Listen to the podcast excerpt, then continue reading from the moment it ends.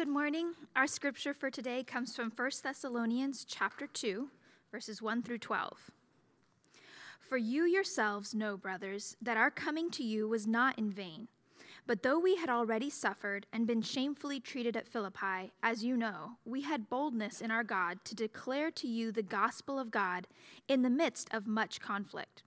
For our appeal does not spring from error or impurity or any attempt to deceive but just as we have been approved by God to be entrusted with the gospel, so we speak, not to please man, but to please God who tests our hearts. For we never came with words of flattery, as you know, nor with a pretext for greed. God is witness. Nor did we seek glory from people, whether from you or from others, though we could have made demands as apostles of Christ. But we were gentle among you, like a nursing mother taking care of her own children. So, being affectionately desirous of you, we were ready to share with you not only the gospel of God, but also our own selves, because you had become very dear to us. For you remember, brothers, our labor and toil. We worked night and day that we might not be a burden to any of you while we proclaimed to you the gospel of God. You are witnesses, and God also, how holy and righteous and blameless was our conduct towards you believers. For you know how, like a father with his children, we exhorted each one of you and encouraged you and charged you to walk in a manner worthy of God, who calls you into his own kingdom and glory. Amen. I can never read that as well as Lindsay. I'm so grateful. If you would, though, go to, turn with me in your Bibles to that passage in First Thessalonians chapter 2. It's a small book in the New Testament. Feel no shame if you have to open to the table of contents to help you find it. It's kind of tucked in there. If you're using one of our Bibles, one of those blue Bibles, it's on page 1089, 1089 turn there 1 thessalonians chapter 2 because we are in a study over the course of the next few weeks through this book that paul wrote to the church in thessalonica to help them understand how they might lead a life that honors god.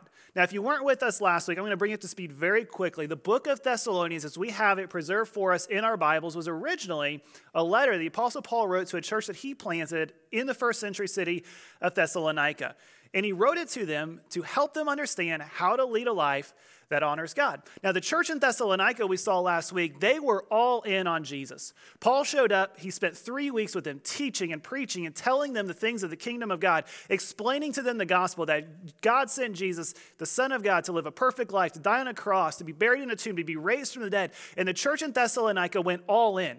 We know that because Paul begins his letter in 1 Thessalonians chapter 1, verse 2, he says, We give thanks to God always for all of you, constantly mentioning you in our prayers, remembering before our God and Father your work of faith that when you put your faith in Jesus, faith went to work in you and through you. It wasn't just you raised your hand, you said a prayer, you came up front. You put your faith in Jesus and your life started to change. Your work of faith, your labor of love. You, you went to work because you love God and love people, and your life is a demonstration of that love and your steadfastness of hope in our Lord Jesus Christ.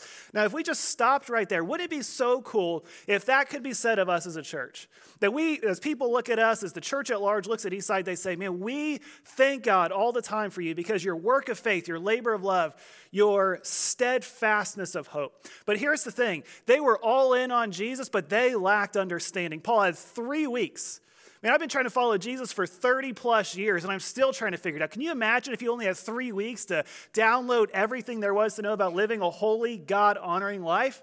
And so Paul wrote back to them to teach them how do you live a life that honors God? Because what we said as we embarked on this study is that Excitement without any kind of education is extremely dangerous. Passion without understanding can lead us astray and make a mess of our life in no time flat. And I gave you an illustration last week. I know only half of you were here for it, so if you're here last week, pretend like you're hearing it for the very first time.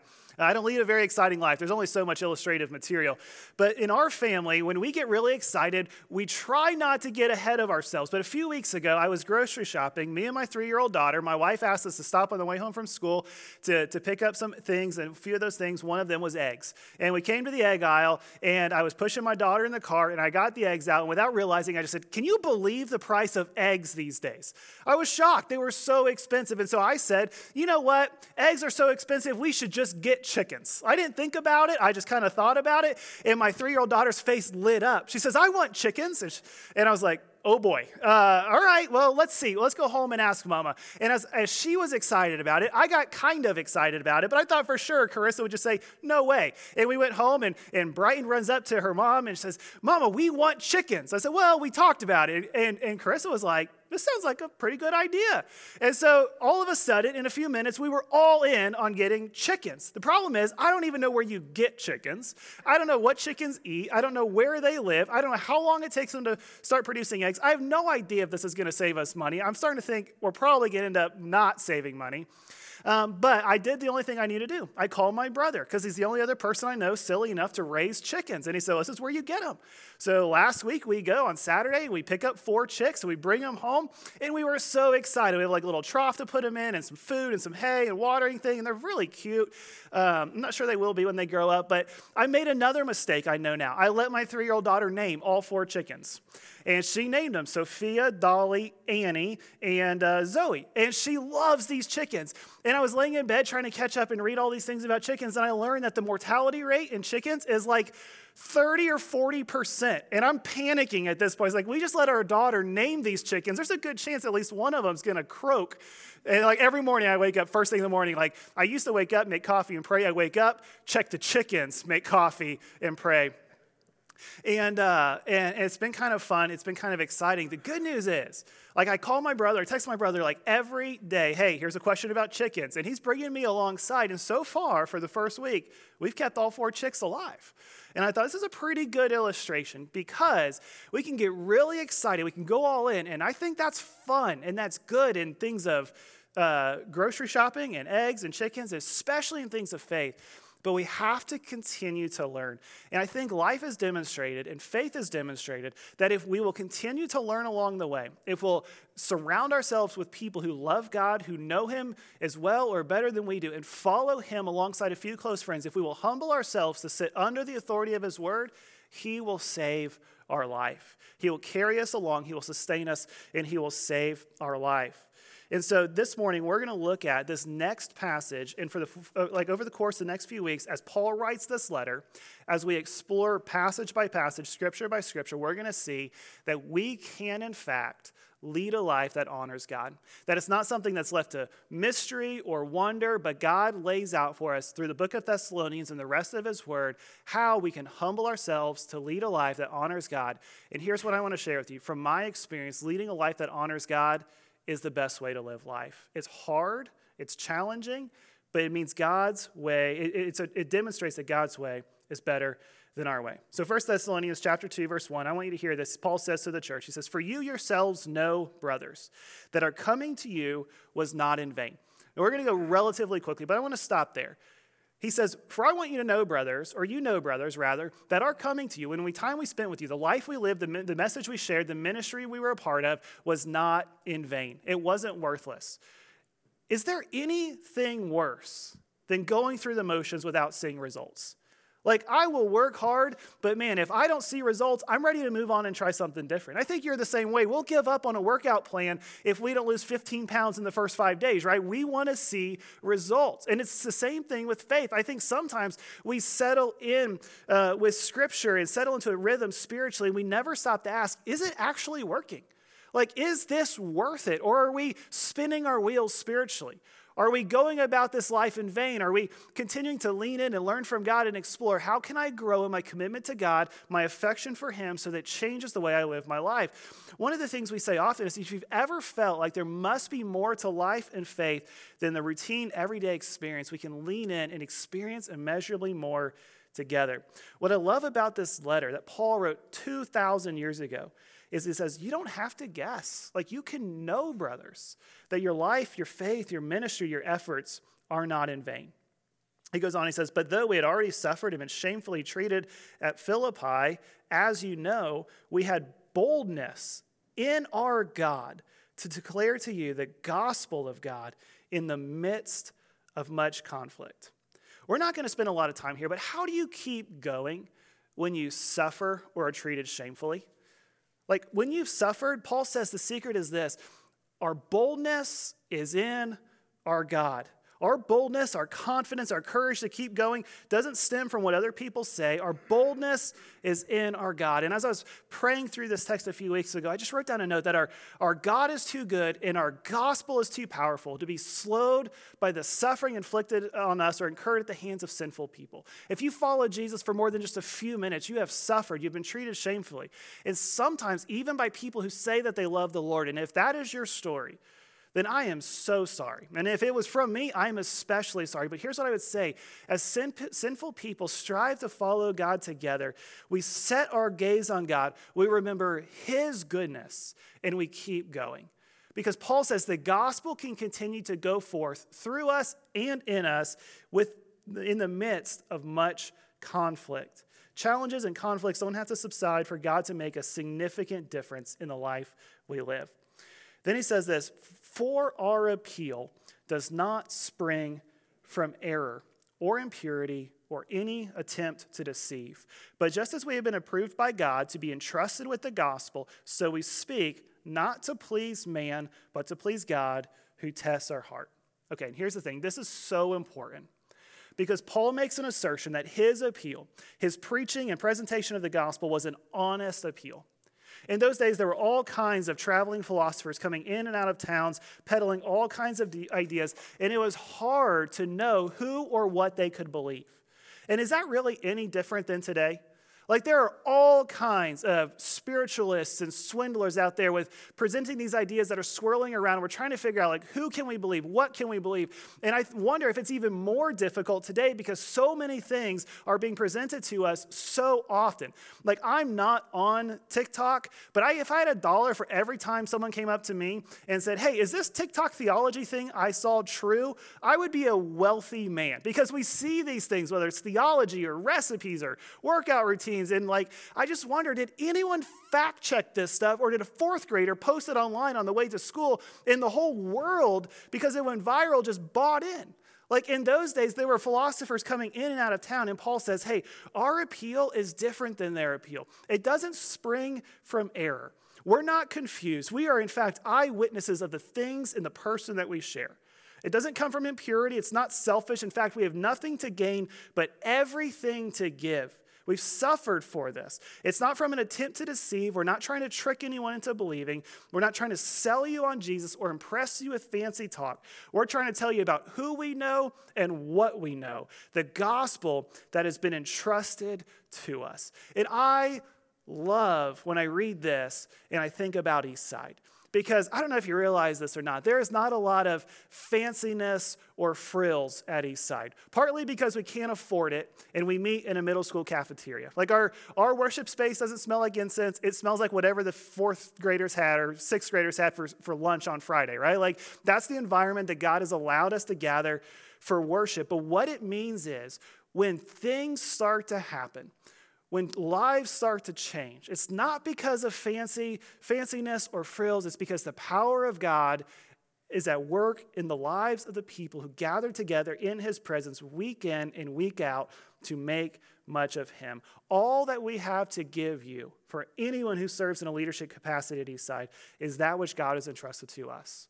The gospel that God has given us, He's entrusted to us, and we are grateful for the opportunity to give it to you as it continues to work in us. At the same time, uh, we have all of these ideas swirling around. We also we might have more ideas than ever swirling around. We also, I think, have the ability now more than ever to know that what God says is true and that the gospel can be trusted. Lee Strobel, who is now well-known author, was a Yale graduate, ed- editor of the Chicago Tribune. He was an uh, ardent atheist, and he writes this in his book, The Case for the Resurrection. He says, The resurrection of Jesus is the best attested event in the ancient world. Now, we could spend a significant number of Sundays diving into and unpacking the evidence for the resurrection and for Jesus and the work of Christ? The, the answer is that's readily available. If you want to find out how you know that your faith can be trusted, you just let me know and we'll get a book and we'll go through it together. But I say that because it's the gospel has never been with fancy talk. It's never been an attempt to deceive. We've never been trying to soft sell something that doesn't actually make sense. It's always been based on the person in the work of Jesus through the resurrection. Now we have a million questions, right? Earth was created six days, seven days, six days. Like, how does that work? You know, the, the flood, the Red Sea, the sun stands still, like the list goes on and on. I have questions. But where we have to start is with the resurrection. Is Jesus who Jesus is? Jesus, in fact, who Jesus says he was? Did he really live a perfect life? Did he die on a cross? Did he rise from the dead? Is there evidence to support? And if so, we put our trust in the resurrection and watch God change our life. Paul says to the church in Corinth, 1 Corinthians chapter 1 verse 17, "For Christ did not send me to baptize but to preach the gospel. The gospel is the good news of Jesus, his life, his death, his resurrection, and not with words of eloquent wisdom, lest the cross of Christ be emptied of its power." The cross of Christ, the gospel doesn't depend on an eloquent presentation. He says, For the word of the cross is folly, it's foolishness, stupidity to those who are perishing. But to us, the church, those of us who are being saved, it is the power of God. Paul says, Our life, our efforts, our ministry, it's not in vain because the gospel is valid. The gospel is valid. It can be trusted. Paul says we are eyewitnesses of these things. We are telling to you that which has been entrusted to us, that which we have tried and tested and know is true. And then he says this He says, uh, We speak not to please man, but to please God, who tests our hearts. Now, I wanted to zoom in on that because that's good. That should be all of our goal in life, right? Like, we don't live life to please our neighbor. We don't live life to please man. We live our life to please God. But the truth is, I've heard that line or some rendition of that line wielded as a weapon more times than I can count. Like, you can't tell me what to do. I don't live my life to please man. It's like, well, that's kind of obvious, right? I'm not sure you're pleasing God either because, like, when I look at the pattern of your life, it's all about pleasing yourself. Like, I want to do what I want to do with who I want to do it with, when I want to do it. Paul doesn't say that we're not accountable to people. In fact, he says one of the reasons that you know our faith is valid is because you see the fruit of it. Verse 5 For we never came with words of flattery. We didn't come telling you what you wanted to hear, but we were here with an we were authentic in our pursuit and presentation of the gospel. And he says, as you know, like this is something you saw firsthand. You, you saw you heard the gospel, you saw our life, nor with a pretext for greed. God is our witness. There was no selfish ambition in our life, Paul says. It wasn't about what we could gain or what we could get ahead or how we could get ahead at your expense. Nor do we seek glory from people, whether from you or from others, though we could have made demands as an apostle. He says, We did not look for people to make much of us. We did not ask anything of you, though some things could have been owed to us. What Paul is saying is our character, who we were, and how we lived is accountable both to you and to God. And the way you know the gospel is true is because you can see it at work in our life. We know that the gospel was valid because Paul uh, shared the fruit of the gospel in his life with the people he served. And then really what I want to focus on in these next 6 verses. 1 Thessalonians chapter 2 verses 7 through 12 because like Paul starts, hey, our faith, you know it was valid. How? And he's going to give an example. I want that to be true of Eastside.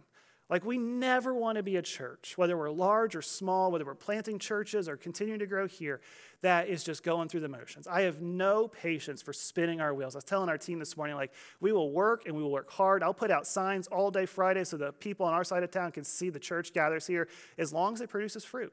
But how do we know? And Paul says what he's going to show us is the way we can know that the gospel is going forth, that it's not, we're not spinning our wheels as we gather together as a community of believers in community, spurring one another on towards love and good works. Hear what Paul says. I want to read this passage and we'll walk through it.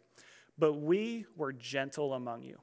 So Paul's talking about the time he spent with the church in Thessalonica, like a nursing mother taking care of her own children.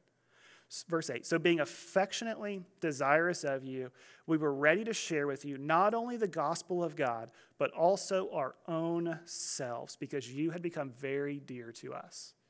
For you remember, brothers, our labor and our toil. We worked night and day that we might not be a burden to any of you, while we proclaimed to you the gospel of God. You are witnesses, and God also, how holy and righteous and blameless was our conduct toward you believers. For you know how, like a father with his children, we exhorted each one of you and encouraged you and charged you to walk in a manner worthy of God who calls you into his own kingdom and glory. Paul says, We know that our coming to you is not in vain because we shared not with you not only the gospel, not only the good news, but our own lives also that we showed up, we shared the gospel so that you could be partakers of God's own kingdom and his glory that he called you to in Christ. And the way we did that was we shared our lives with you. We committed to walking with you in community. And I know I talk about this a lot, but I become increasingly convinced of this that, the, that life in community is the only way for us to consistently live a life that honors God. It's what we were created for. Like all the way back in Genesis chapter 1 that God who created us exists for all of eternity in perfect fellowship with himself. And this will blow your mind. I'm still trying to explain this to some of our community because I don't fully understand how to. But God exists, the Father, the Son, and the Holy Spirit in perfect fellowship and community, three in one. And he created us in his image to live life in community with other people who love him. And I don't mean like just attend a Bible study once or twice a week with a few strangers. I mean, we live life alongside one another, that we know one another, that we spur one another on towards love and good works, that we find a few faithful friends who are following Jesus, and that will lead us to do the same. And the question that comes to my mind, and maybe yours, like that sounds really good, but that sounds hard. Like it seems easy to live life by ourselves. And, and the question you ask is like, isn't that hard. Like it is. Like it's harder than you can imagine. And the truth is, if I was being completely transparent, I'm still learning how to live life well this way because the enemy and the American dream is telling me that autonomy should be my highest aspiration. It's what I was raised with. That be your own man, do it on your own. And there's an element of that that spurs me on to work hard. But the truth is, we weren't created to do life alone. We're created to do life in community. And I experienced both the highs and the lows of that this week. And every week, but this week, just in a few hours on the course of a Friday, I spent uh, the first part of Friday with Tyler and Reagan, two key leaders here at Eastside, who are helping me create a uh, seamless, unified, cohesive community group experience because we want to make community groups available to everyone who raises their hand and says, Hey, I want to grow closer to God with a community of believers. And I invited Tyler and Reagan in because they have, their life has been changed as they commit to walk with God in the context of community. And so many of ours has. I got to hear how God has convicted them of sin and how they waged and won war uh, against sin in their life, how they're discerning their calls to ministry, and how God has equipped and called them, how He has, he has given them an ever increasing affection for God and His people, all in the context of community. And I was so excited. We laid out this strategy and started putting the pieces in place, much of which we'll share with you in the next few weeks. And I left there and I went to help a, a friend in my community group pack up his house and move into his new house. It was like this joyous celebration. And in between, I found myself on a phone call with a, with a dear friend. And, and it was one of the hardest, most hurtful phone calls is like our friendship had become fractured. We're trying to figure out how is this, what happened? And I hung up on that phone call. I'm just telling you like the community aspect of it. I called my friend who sticks closer than a brother. Uh, you might know him. His name is Nick. He plays guitar pretty well. And I said, Nick, we've been praying about this and I don't understand it. I've got more questions than I have answers, but can you help me process and can you point me to walk closer with God to lead others well? And I jumped out of the car and I helped our, our friends unpack the house. And it was just like the highs and the lows of community all in a few hours on a Friday. But here's what I have learned as I was praying about it, I was putting out signs on Friday afternoon. Lord, you made us for this in, in a way that is hard for me to understand.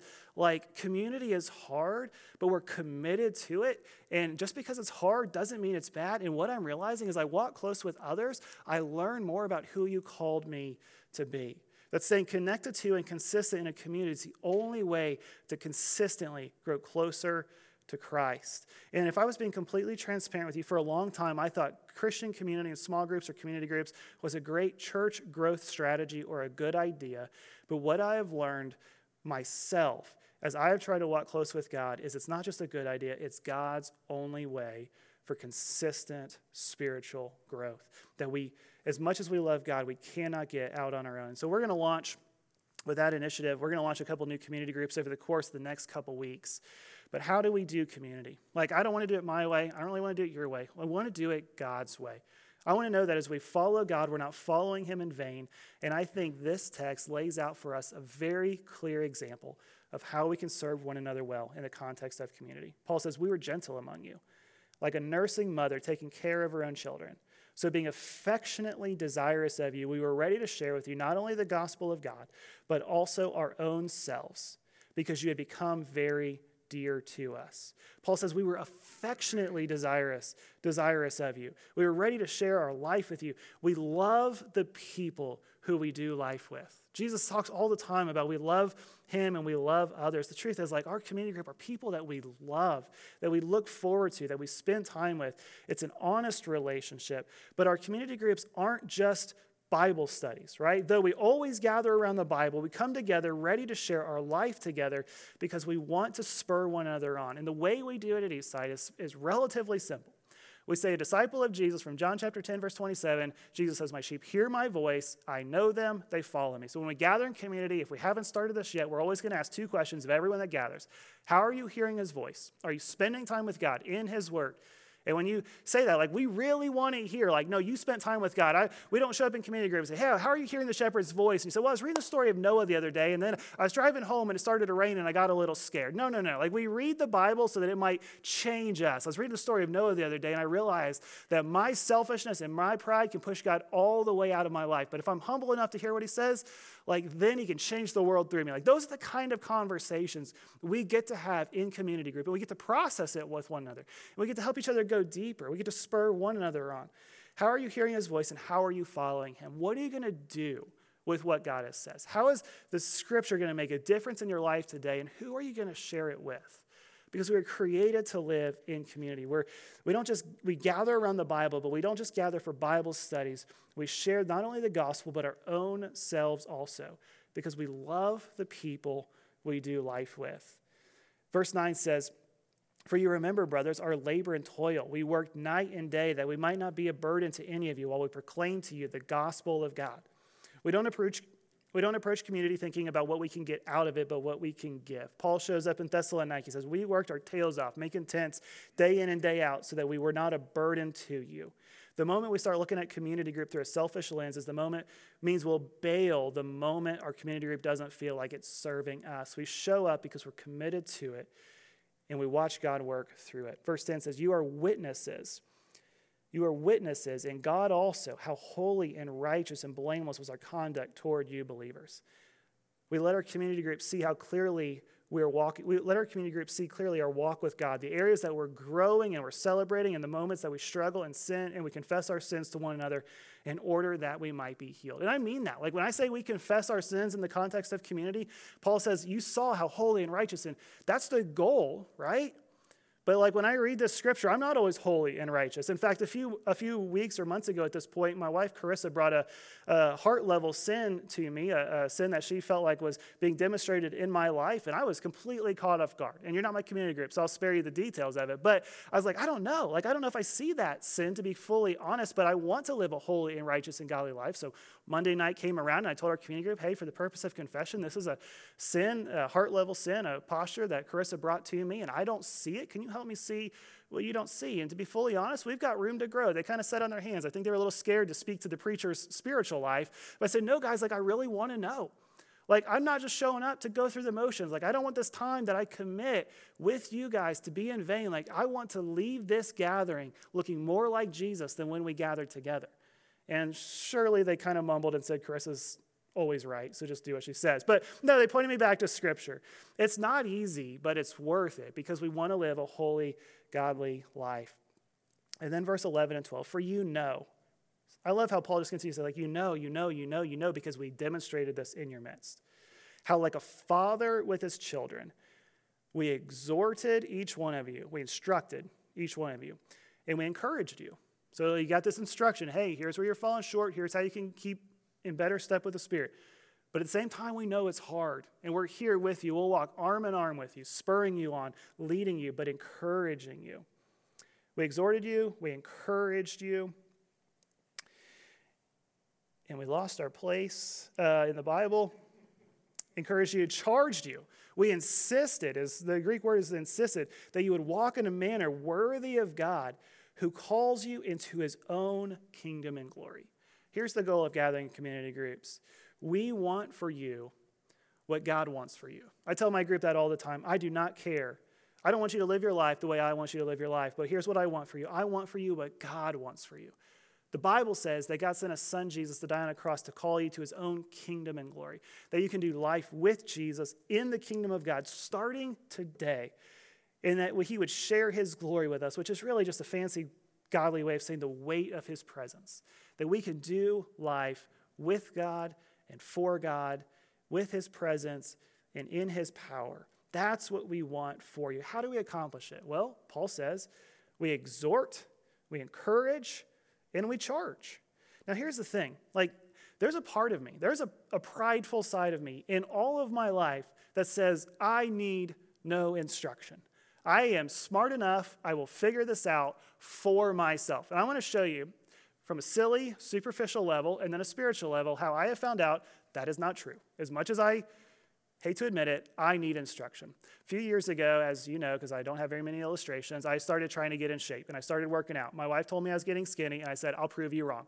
And so, like, I got the old weights out from high school and I started working out, and I was making very, very little progress. Like, two years of hard work. I feel like it was kind of in vain, kind of spinning the wheels. A few months ago, we got a new friend. Um, I would love to say it was this really great guy, but it was a girl named Sarah. And she said, she says, Adam, I know a little bit about, because I'm a PhD in this, like how to get strong. And I said, oh, really? I think I got it under control. And I just kept doing what I always do. And I was seeing no progress. And one day I was like, I'm tired of being skinny. Sarah, how do I get strong? And she said, well, what are you eating? And I told her, like, she's like, well, you're eating like a high school girl, so you got to eat more. Okay, I can do that. And she said, Well, how much are you lifting? I said, I'm, I'm really embarrassed. Uh, I have five pound plates. And she said, Well, you got to eat more and lift heavier. And I was like, All right. I'm humble enough to say, I'm not making progress. I'll listen to her, uh, her exhort me, encourage me, instruct me.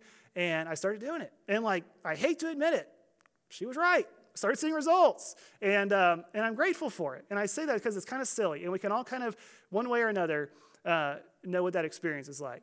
But the truth is, if it's true in those superficial things, it's even more true spiritually. Because I think my blind spots, like at a heart level where sin starts, is bigger. And my shortcomings, like my, my pride that says, hey, I can do this by myself, the Lord has shown me, Adam, like you, you cannot. And I'm going to guess if I struggle like that, a few of you might also.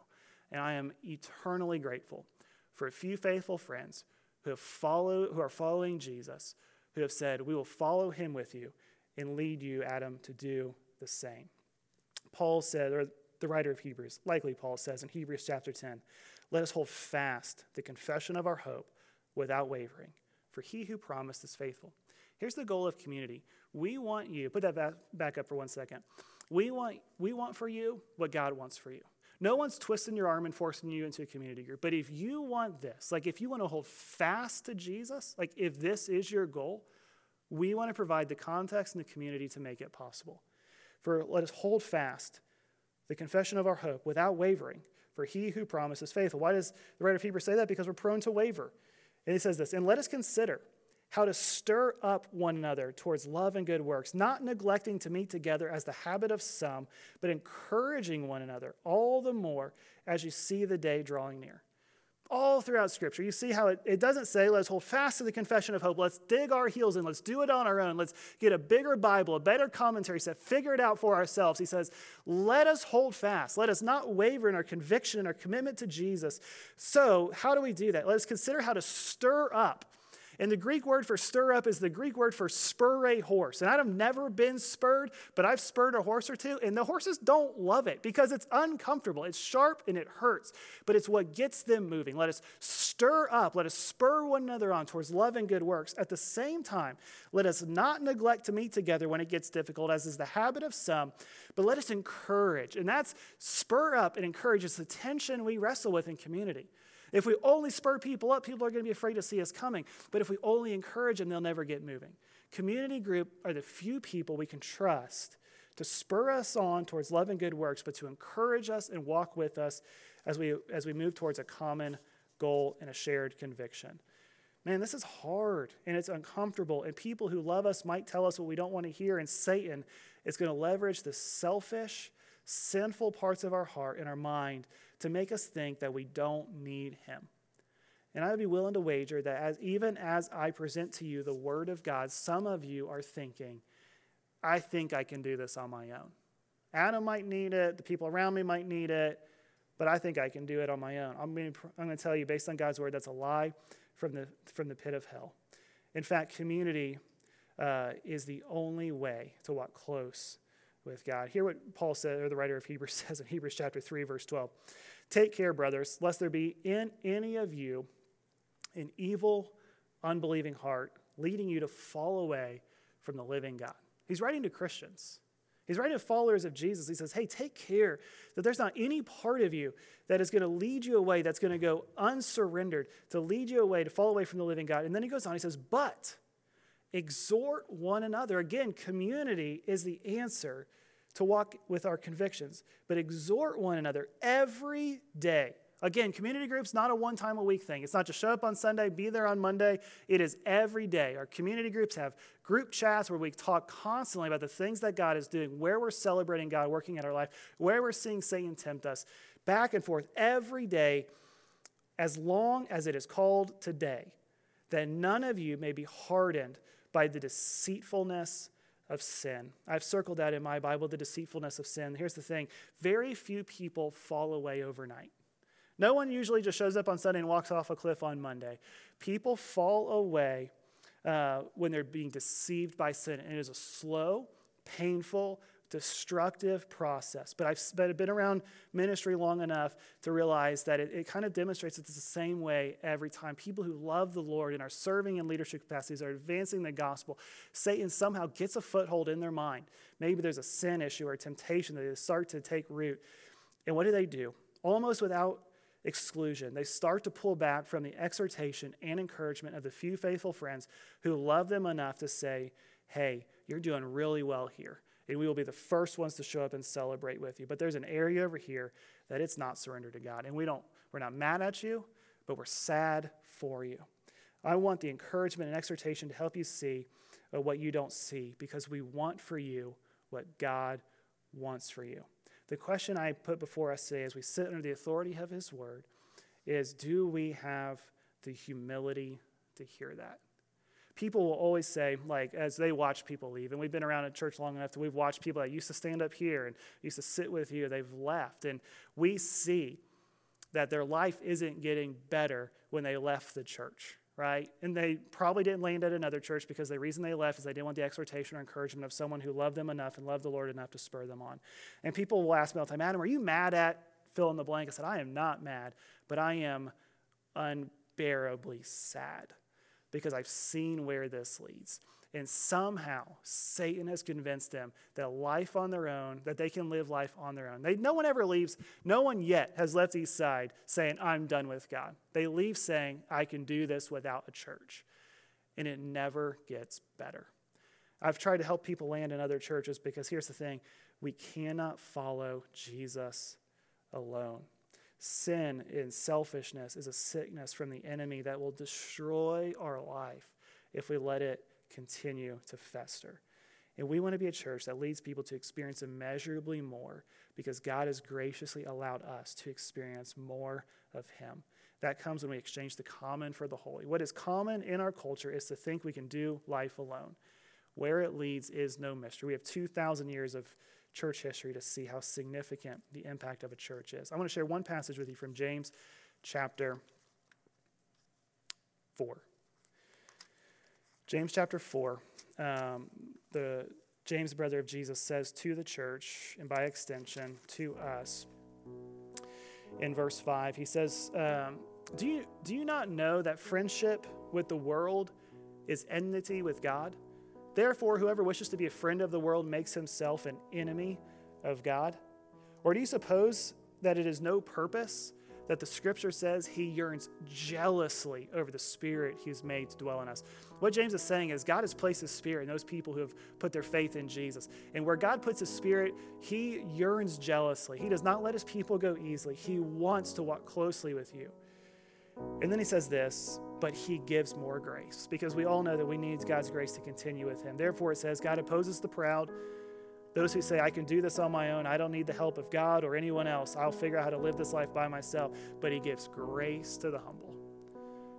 I've watched people leave community, I've watched people leave the church, and, and I, one of my prayers for them is God, oppose their proud hearts because we want to see them gracious to they're humble to receive your grace. Verse 7 Submit yourselves therefore to God, resist the devil, and he will flee for you. Maybe, maybe you've never surrendered to uh, do life with community. You don't think it's possible for the Holy Spirit to set you free from the attacks of the enemy. But James says, if you submit yourself to God, if you'll do it God's way, if you will resist the devil by the power of the Holy Spirit, he will flee from you. Because Jesus would say that greater is he who is in you than he who is in the world. Draw near to God, and he will draw near to you. Cleanse your hands, you sinners, and purify your hearts, you double minded. Be wretched and mourn and weep. Let your laughter be turned to mourning and your joy to gloom. Well, that sounds terrible. And then he finishes with this Humble yourselves before the Lord, and he will exalt you. Here's the thing I know that God will lift you higher than you can ever lift yourself. But very rarely, if ever, will God do it, allow you to do it by yourself. We're making our way through this letter to the church in Thessalonica, and we're asking every week, how do we live a life that honors God? I'm going to put it before you. I don't think we can live a life with any kind of consistency that honors God by ourselves. We live a life surrendered to Jesus in the context of, of community and I can tell you firsthand, you'll be amazed at how the Holy Spirit shows up and does exactly what He promises. Father, we are so thankful for your goodness and grace. What a privilege it is this week and every week to gather together as your people in your presence, to sit under the authority of your word. Lord, there is a part of this, even as I preach it, that makes me uncomfortable. But I am eternally thankful that I get to follow Jesus every week with my favorite people, that I have a few faithful friends who are following alongside me, that are courageous enough, who love me enough to point out the areas that I'm doing well and they celebrate with me. At the same time, those areas that I'm struggling. Because, Father, more than anything else, I want to lead a life that honors you. And I pray that is true, not just of me, but of our church. That everyone who calls Eastside home would be wholly unsatisfied with leading, leading an ordinary, common life because you have immeasurably more in store for us and you make it know, known to us through our friends, through those few people who are willing to follow Jesus alongside of us. Father, I pray that over the course of the next several weeks, as we uh, rebuild and relaunch community groups, that everyone who calls Eastside home would raise their hand and say, Hey, I want to get in on that. That I want to gather around a few people who will gather together with me around God's word, will share their life with me so that my life might look more like Jesus. It's in his name we pray. Amen. Let's stand and sing.